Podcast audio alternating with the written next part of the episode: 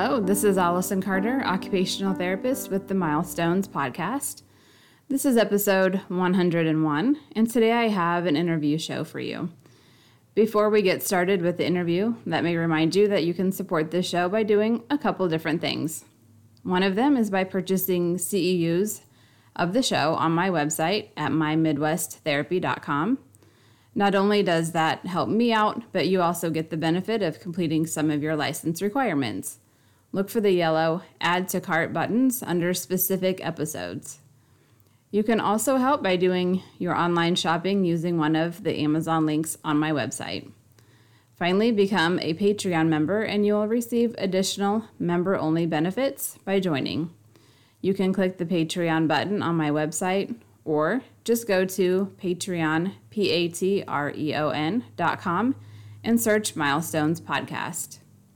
Okay, let's get started with the show. Today I have Mira Dieters. She is a speech language pathologist, the owner of Super Speech Solutions, a concierge private practice that provides online speech therapy to Texans. She received her master's degree in speech language pathology from Our Lady of the Lake University in 2006. Mira has worked in a variety of settings, including hospitals, skilled nursing facilities, inpatient, outpatient rehabilitation clinics, charter schools, and private practices over the past 14 years. Mira specializes in accent modification and child language disorders with an emphasis on autism. So, welcome, Mira. Thank you for joining me today. Thank you for having me. I'm glad to be here kind of just wanted to start off talking about what you do as a speech therapist, speech language pathologist, and um, kind of just describe your your job in general, if you can. Sure. Sure. So first of all, I want to say that speech language pathology and speech therapy are the same thing because I know sometimes people hear those terms interchangeably. They are interchangeable terms. They mean the exact same thing. But one thing I want to highlight is number one, what speech therapists do, because I think that's not really something that everybody knows. But I just want to emphasize that speech therapists actually work from the neck up. And so, what I mean by that is we can work on speech and language, which involves building communication skills, but we can also work on things like feeding and swallowing. So, even with the pediatric population with kids, there are lots of kids who get labeled as picky eaters, or I like to call them food explorers. But they may have trouble with their diet because a lot of autistic children, in particular, um, have difficulty with sensory issues. So, for example, they may not like the way a food, you know, looks, or they may they may not like the way it feels. Um, so, definitely feeding and swallowing is an area that we can also help with. And also, lastly, I would say the other area that we help with is cognition. So, in the area of thinking, if a child or adult has trouble, you know, with, uh, for example, if they have a brain injury or stroke or something of that nature, like an internal bleed in their brain, they have difficulty with memory or, or problem solving or all of those types of skills. That's also something else speech therapy can help with too.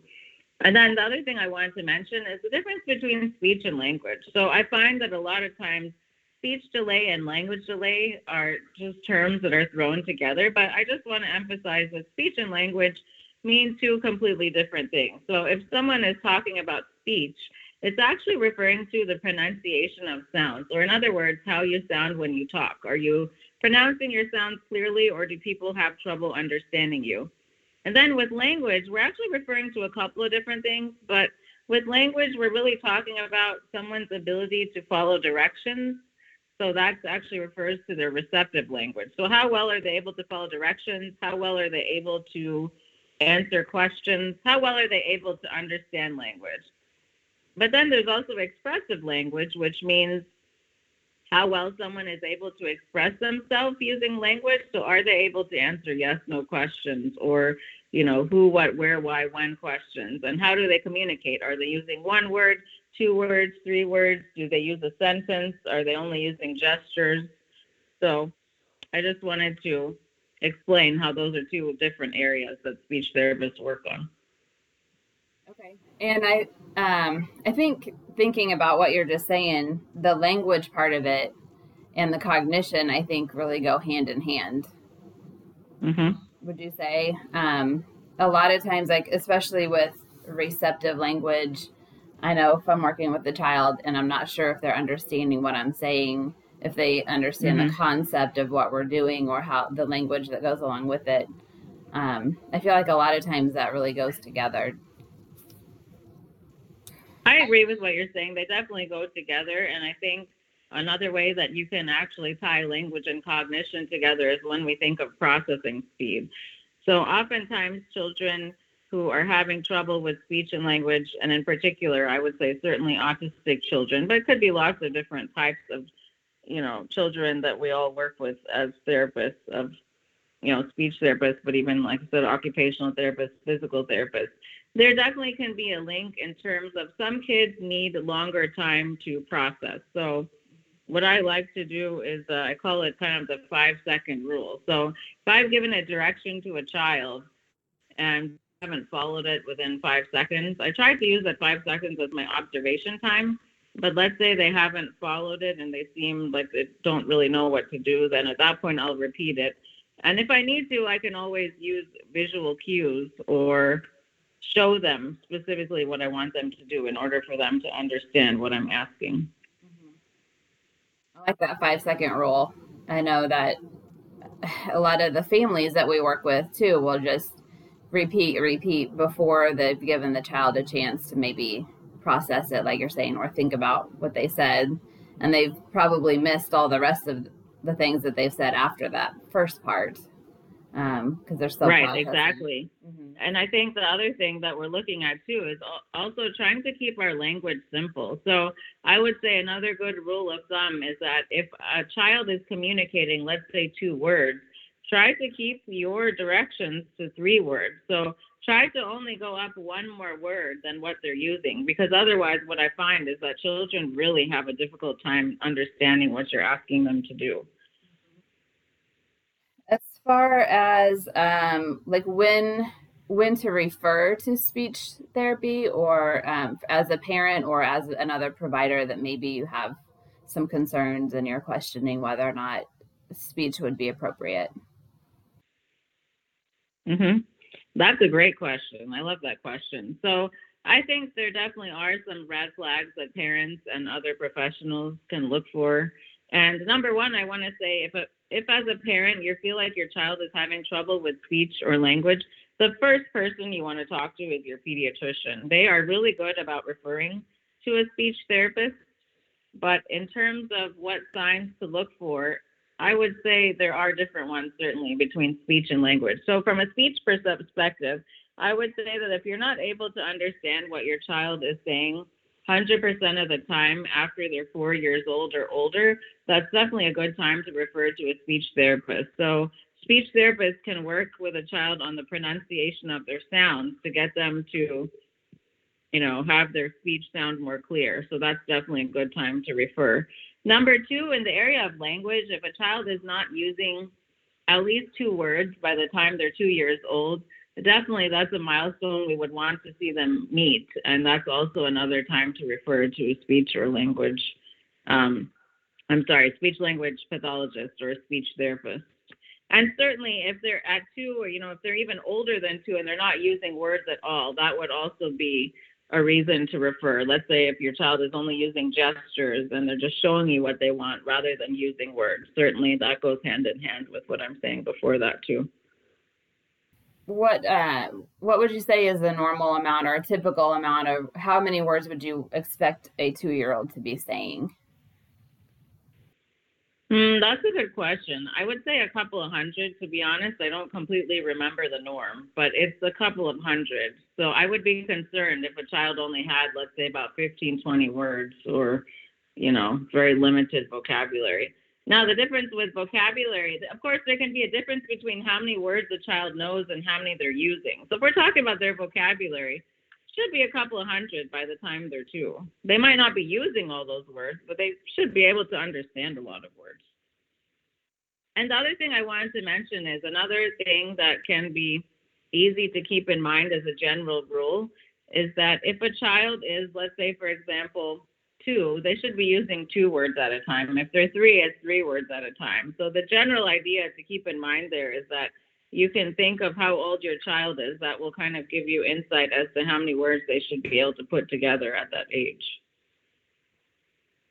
I know a lot of the families that I that I work with in the zero to three um, program, we get, they have a lot of concerns, and this comes up so often with uh, new referrals to our program with mm-hmm. they're having speech concerns, is what the parents say, um, because their child isn't talking and they're they're 12 months old or they're 15 months old. Um, and that is, I mean, that's just a, such an early age and a hard age to say, well, they should be having this many words. What what would you say about their language or their speak their speech and language at that young age? I know that's really young, probably for you, but it is it is pretty young, and I think sometimes it's hard to know when exactly do we expect words to start happening. You know, there is a little bit of variability, but I would say we would want to see a child using words between 12 to 18 months. I mean, certainly if they're at 18 months and they're not using words, I would definitely be concerned. Before that, I think it's hard to say. I think there's a little bit of variability, but I think one thing that uh, for any parents who are listening, they can do is if they have concerns, I think it's always appropriate for them to get their concerns expressed and to seek out a speech therapist if they think that's something they want to look into at a younger age for a child. But I think another good idea to keep in mind is that parents have a lot of things they can do at home with language and they can even encourage their child to communicate by putting things out of their reach. So even though that sounds like something very simple, it can be very effective because if I'm a child and everything is right at my reach, I don't have the motivation to communicate. But if my mom or dad or whoever my caregiver is has put something out of my reach to where I have to ask for it, I'm going to be more motivated to communicate. And by communicate, you mean maybe gestures use words. words. Right. So use words. So for example if i if i'm not able to open the fridge and get milk from the first shelf anymore because it's on the second or third shelf i'm going to have to point and say milk versus before i would have just been able to get it myself. So now i actually have to use a word in order to get what i want. Which um, that comes up a lot with the kids that i work with too because you know, parents generally know what their child wants a lot of times. Like they mm-hmm. they kind of or if they don't know maybe right away, they have a few options they go through before they maybe figure it out. Um, or if they want to mm-hmm. drink or if they want to be picked up or if you know whatever the, a snack or whatever it might be um, and so a lot of times the, the parents just naturally they want to make their child they want to give their child what they already know they already want so they just mm-hmm. give it to him. Um, it takes a lot of kind of practice and and um, I think self control maybe for parents to like, okay, I need to try and have them. I need to wait and not just give it to them and try to have them figure out how to communicate it and maybe show them how to communicate it to me before mm-hmm. I give it to them. I agree. And I think for parents, that can be hard. I think it's also hard because you know, sometimes, in all honesty, it just requires more time and more patience. And sometimes that's not the luxury that a parent may have if they're trying to scoot their kids out the door to go somewhere. So I would say that, you know, ideally, sure, as much as you can, we want parents to be doing that. But I'm not, I don't want to advocate that they need to be doing that 100% of the time if it's not practical to the situation, because we all know life happens. We can't control things sometimes. Do you have any other strategies for parents to use at home. Um, I like that was a really good one to get things started, um, putting things out of reach. Do you have absolutely? I would also say that even when children are young, you know, and I know the age we're talking about here is about zero through three, but even for kids who are at the speaking level or not quite at the speaking level, you can definitely offer them two choices as a parent, and you can say, you know, for example, do you want the blue towel or do you want the white towel? And even if they're not at the word level where they're not able to say the whole word, you can have them point and say the first letter, like ba or wa. You know, if it's like blue and white, you can have them say the first letter, like the first sound of the word. They say the whole word, definitely reward them. I think the biggest thing we want kids at that age to understand is if they communicate in however way, you know, they're going to get the, the preferred item. They're going to get what they want. So I find that at that age, it's really important to give them that immediate gratification. So to make sure that after they're giving the word or they're pointing and giving the word, you give them what they're asking for right away so that they get the message that, hey, if I communicate, I get it right away. Wow, that's really cool. That's how this exchange works. And that is in the ideal situation. I think. What What do you sure. think? Do you have a suggestion for those kids that don't point or or make a sound for a choice?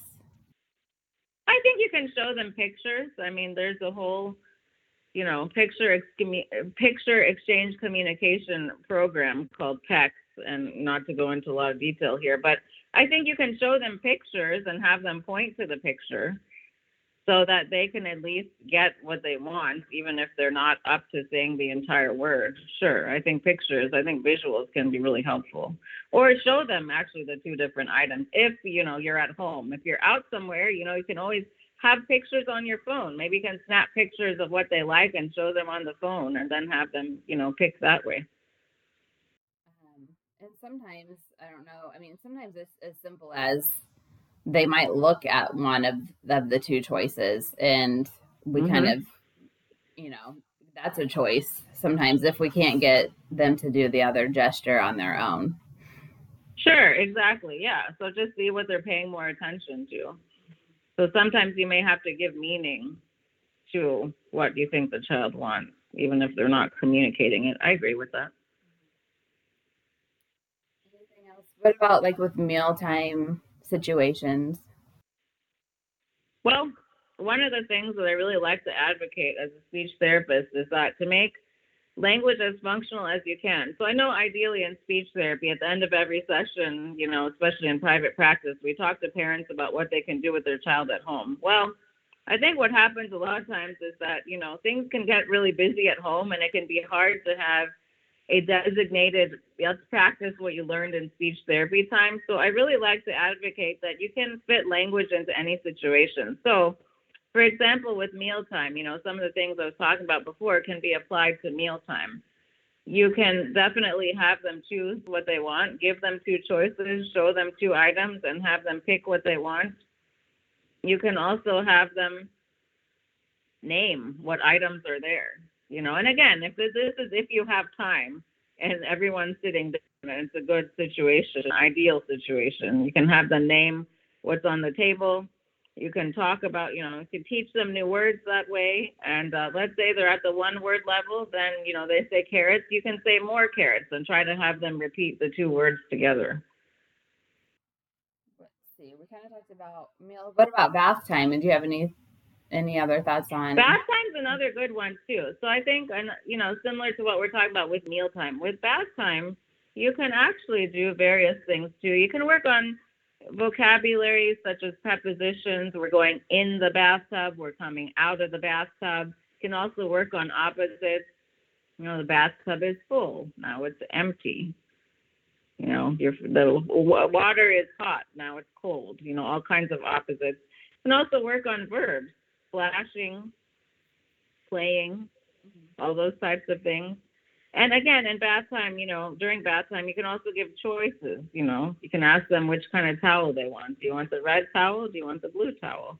So again, you're giving them the option. And again, what I said before is also true. You can also expand on what they're saying. So if child says bubbles, you can say more bubbles. Or, you know, do you want more bubbles? And try to get them to repeat more bubbles, for example. So I think, you know, the biggest thing to understand in terms of language is that you can really apply language to any situation that you actually do every day. So even with reading books, even with playing video games, but I mean, there really every opportunity can actually lend to language. So I think, you know, a lot of times as a speech therapist, I think you can get boxed into the idea of, oh, I have to give a home program where the parents follow X, Y, Z in terms of what they're doing in therapy. But I think a really creative therapist, or I should say a practical therapist, can actually give applications of what they're working on and you know tell the uh, show the parent how it can be used in everyday context. I don't think parents have a lot of time to work on an extensive speech therapy home program every day. I mean, typically there are a lot of things going on at home. It's busy. They might be cooking. They might have other kids. I mean, there's a lot. That's already, you know, sure. Ideally, they have time to do it every day. But I think if you make it practical, it's either easier for them to achieve. I agree totally.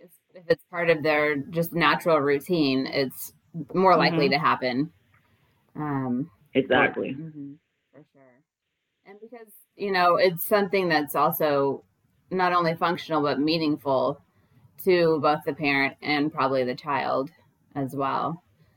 Because um, it relates to what they do in their regular schedule their regular day. Um, exactly. And another activity that you can fit language into is also with reading books. You can have the child participate by flipping pages. You can you know introduce more new vocabulary words in terms of actions you know if it's picture of a child playing or you know they're flying a kite or there could be all kinds of things happening in the book. I mean you know if the kid is a little bit older you can also use it as a way to see if they understand what's happening in the story if you read it to them. So there are even lots of things you can even do with reading a book. Even if they're not at the reading level there's still a lot of language you can introduce even before reading. Yeah we try um well, a lot of times the speech therapist that i work with um, frequently talks about giving them all that language, that vocabulary receptively, um, mm-hmm. and building that up, building that up, and and that really helps for the the speech part, the language part, where they start talking and saying those words that they've been hearing, probably from books mm-hmm. or just from you talking, you know, as a parent.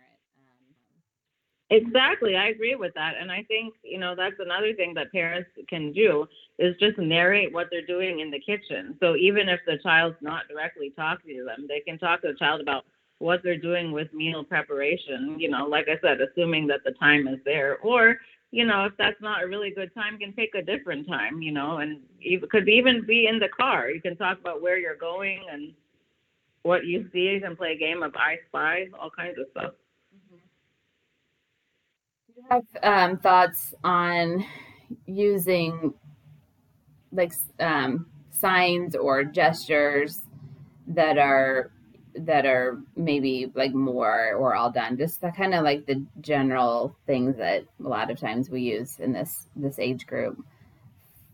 Can you talk sure, about yeah. I'm a big advocate of using signs. I think those are important especially like the ones you're talking about. I think a lot of us you know, talk about the universal ones, like more and all done, certainly are really big ones. You can also introduce other ones. Sometimes I've used other ones like open, for example, because that's also a simple sign to show, or eat, help. I think there are definitely some basic ones you can introduce to children at a young age that I think can really help decrease their frustration because I find that even with really young kids, even if they're two and under, even two year olds, you know, they can get really frustrated with not being able to communicate. So we can just give them an easy way to communicate. I think that's really beneficial not only for them, but also for their parents and caregivers because it really decreases the frustration. And a lot of times I find in working with young children over the years is that we see their bad behaviors decrease just because they're able to communicate more and more over time. So I have, you know, occasionally worked with two year old boys and they have just had a lot of trouble with behavior in terms of biting or scratching and hitting. And we truly see that behavior decrease. That behavior happens because it's out of frustration because they don't have the words to communicate what they want to say. And over time, once they get more words, we do see those behaviors start to back off because they're able to use words better, which is really great. Yeah, exactly. Exactly even though it can be still sometimes hard um i guess depending on their fresh their um i don't know cognitive level or whatever if they're um, mm-hmm. able to think about using those signs in the moment because sometimes they're already so mad or upset that they like they're not going to come up with oh i just need to say, say help or sign help and then i'll get what i you know what i'm looking for somebody will understand me but so sometimes sure. I think in a situation like that, it is going to be difficult to remember to, even for the parent to remember to reinforce that, for, for the child to realize that they can use it. But I think it gets better over time. I mean, really, a lot of it is really practice and repetition that comes in handy over time. Do you have any advice for people that are new to the field of speech language pathology? I do. So, because I've been in the field now 14 years, and honestly, it's gone by so quick. I can't believe it's wow. I mean, it's really gone by so fast. It's unbelievable. I think it's an amazing field. I think it can be really great to explore all the different options you have. I mean, obviously, there's so many different areas you can specialize in, there are different populations you can work with. Um, the best advice I actually got before I even went to graduate school is actually to work with adults and then transition to working with kids. And I actually really liked that I did it that way because I like that I'm able to work with both populations. And I think it's given me a very unique experience. And I find that a lot of speech therapists don't have the opportunity or don't dive into both, you know, both populations. And although they're really different, I'm glad I did that. Um, I think if you go from kids to adults, it's a much harder transition, and I can see why I got that advice. So, for anyone out there listening, that really came in handy for me. Number two, I think take your time to figure out what you really like about the field and specialize in. Honestly, you know, even though I've been in the field for such a long time, I only feel like within the past couple of months during the pandemic, I really had time to do more training and realize now, if you ask me what I specialize in, I would say accent modification for adults, child language disorders as far as kids go, and you know, specifically I specialize in the area of autism as well. But I would not have been able to tell you that months ago. So I think a lot of people think, oh, I should know this by now. But I don't think there's a real timeline in terms of how do you know what you want to specialize in. I think there are a lot of different great areas about the field. So just take time to explore different areas and really see what you like. Yeah, I agree. I think it kind of evolves over time, depending on mm-hmm. yeah where you where you end up working over the years, and then how that changes and what you discover that you really have a passion for, maybe or interest in. Exactly. And I think it does help to do, you know, specializations and certifications and trainings. And I think by doing those, you can, you know, realize that you want to go into a certain area of the field or you don't. I think either one can be true. So, what could you say then about working with adults and then transitioning to the kids? What what was it about that that you thought was helpful for you? Well, I think really, you know, if you can do both, you can make yourself more marketable as a therapist. I also think that you have to be really flexible. And I think a lot of times, you know, in speech therapy, when you're working with adults who have brain injuries and strokes, and we're trying to, you know, talk about cognitive flexibility, mental flexibility, I think that if you have the own, you know, if you have the opportunity to use it in your own life, I think it's so much easier to actually then understand what skill you're really teaching is how I look at it. Because I feel like because I had that chance, now I look at, you know, teaching that skill to adults in a very different way than I would otherwise. And I think also, you know, if you find a mentor or someone, you know, maybe it's your CFY supervisor, you know, which is uh, your internship you do after graduate school, typically for nine months if you're going full time. If that's someone, you know, you decide you want to keep in touch with, or anyone that you come across that you find to be a very nurturing person. I mean, there's certainly still, you know, one old coworker I have. We worked together many years ago, but I still keep in touch with her today because I really respect her in terms of how much knowledge she has. I really you know, think she's a great person. We have similar personalities. So I think it's really important to make connections in your own field and to seek out people who are like minded and also, you know, encourage you. I think that's really important. And I feel like I'm lucky to have multiple people like that, including other past coworkers I have.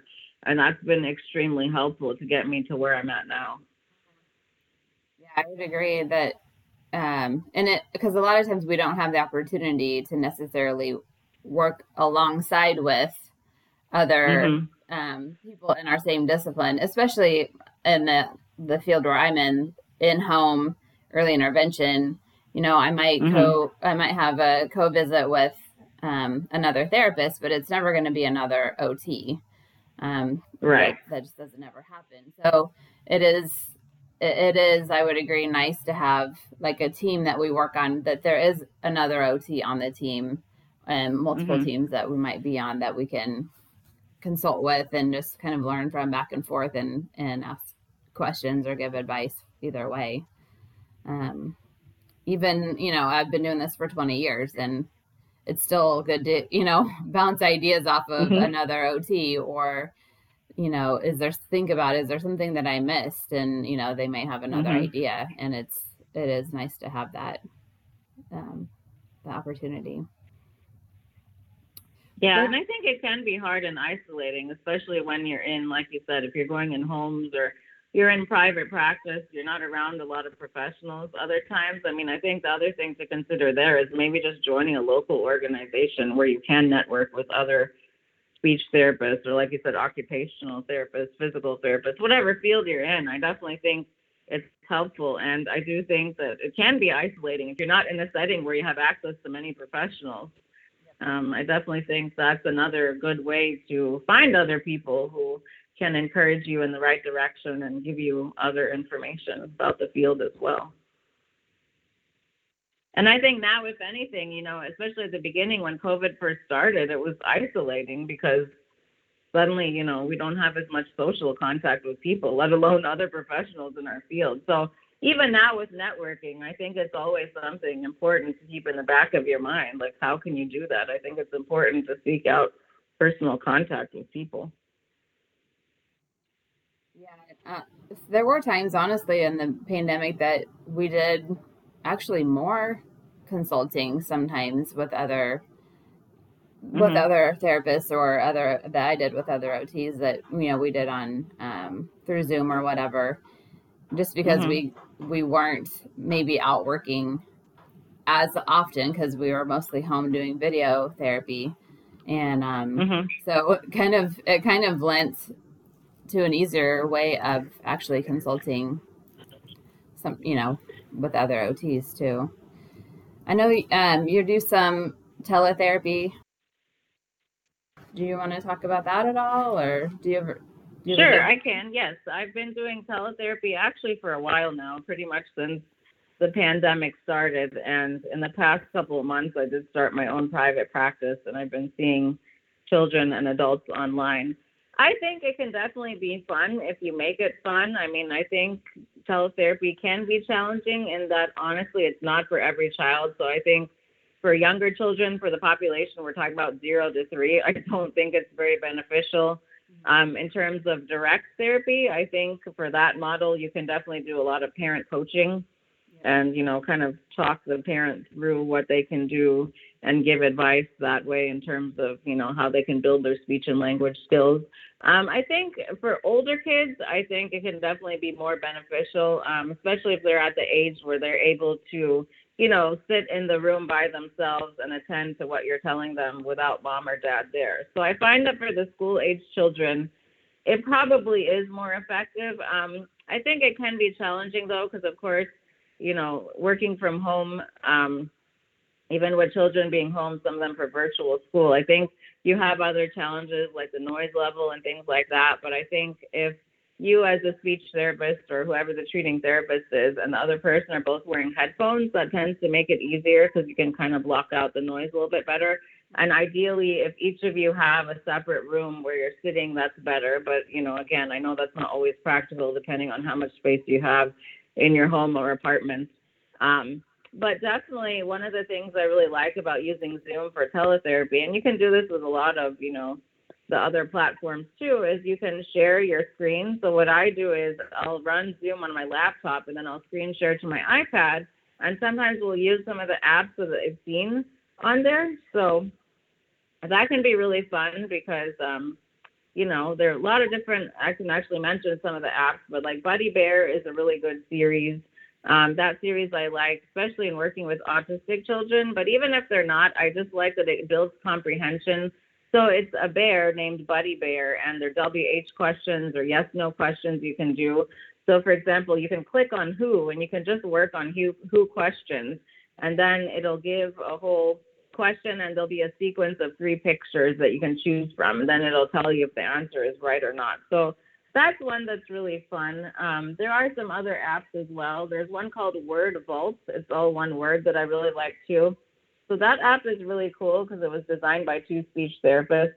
Um, I think they're out in California. But the thing I like about that app is, is, is, is that it's extremely comprehensive. It has articulation, so you can work on speech sounds with your child. It has a whole section for language, which covers all kinds of questions and you know synonyms, antonyms. That's probably an app that I use very frequently. I would say I use that every week because it just has so much stuff in one app. And I also like that when you're reading stories, either the child's reading it to you or you're reading it to them, you actually have a little email icon at the top to where you can email that same story, let's say to the teacher or parent or to someone else, and they can then practice that with the child for reinforcement. That's really cool. What mm-hmm. age do you normally use those with? Um, I would say probably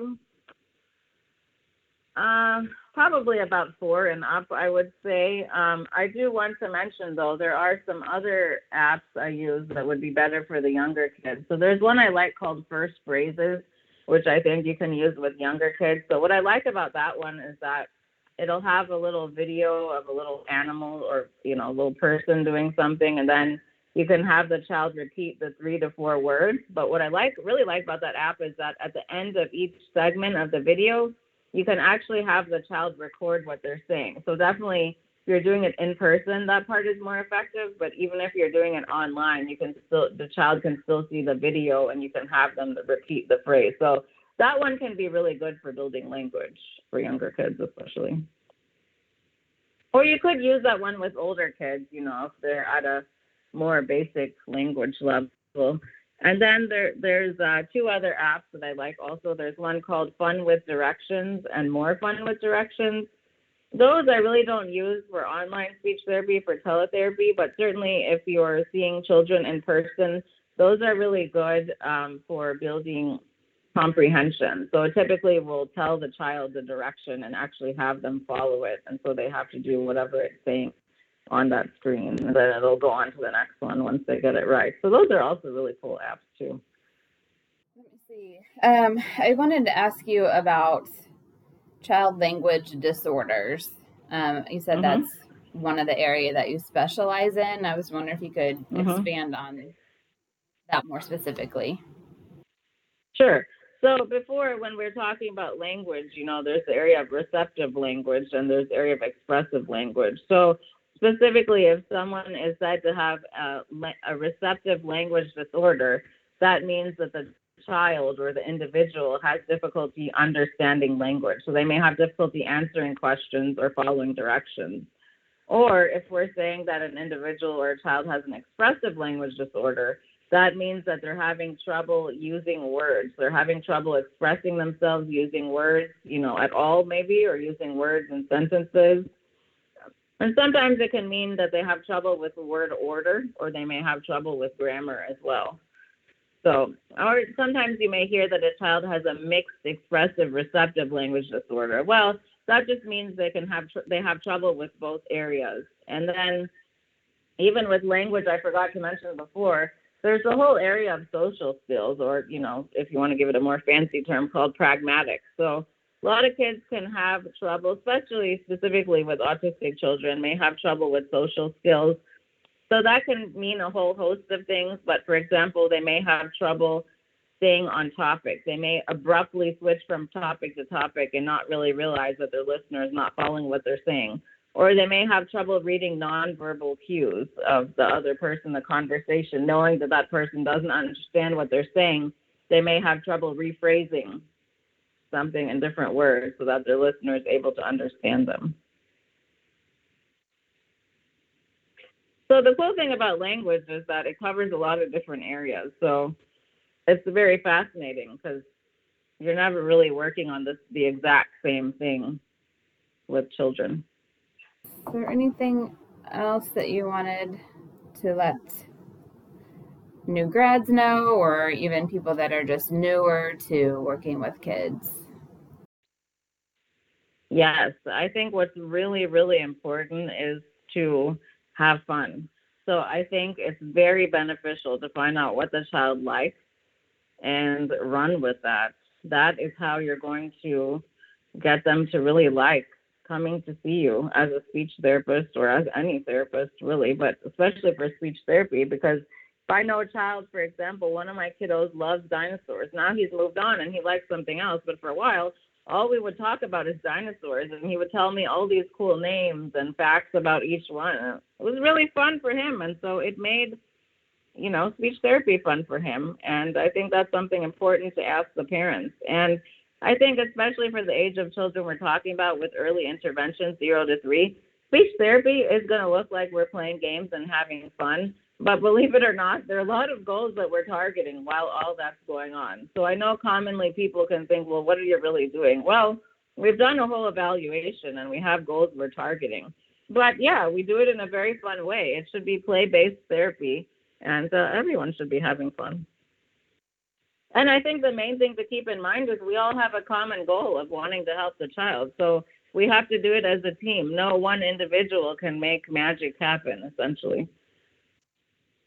Yeah, I think one of the benefits of being in the home for us is um, being there in the moment during their mm-hmm. possibly mealtime routine or changing a diaper or whatever um, mm-hmm. thing might be going on, and to help them show basically reinforce using the strategies of like you're saying using the language or a sign or gesture or whatever making a choice um, you know, coaching the parent while we're there.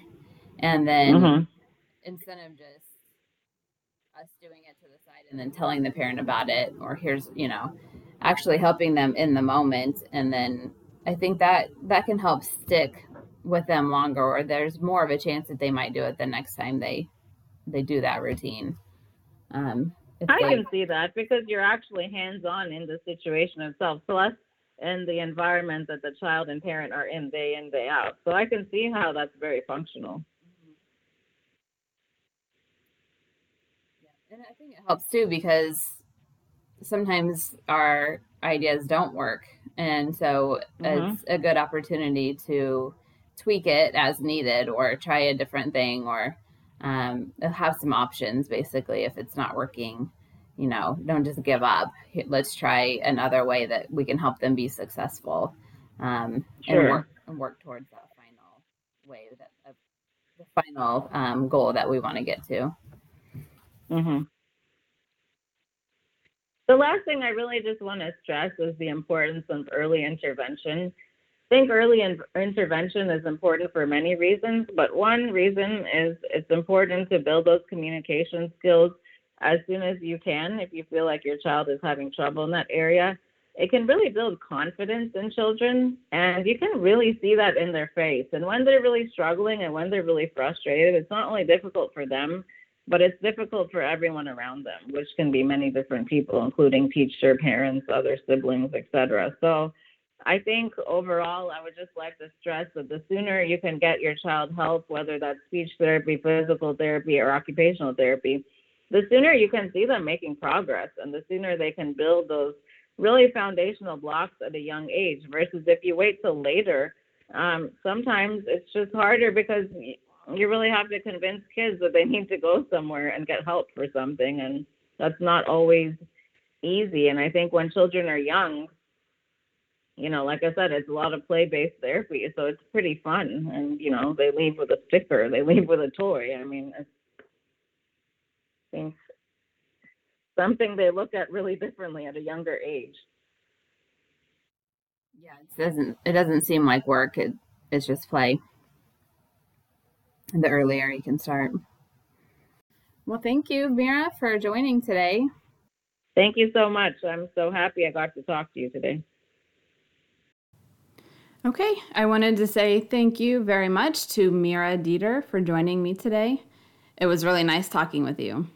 Those of you who want to find out more about Mira and the work that she is doing, you can find links to her information by looking in the notes for today's show in your podcast app or on my website at mymidwesttherapy.com. Thank you for listening. Have a great day.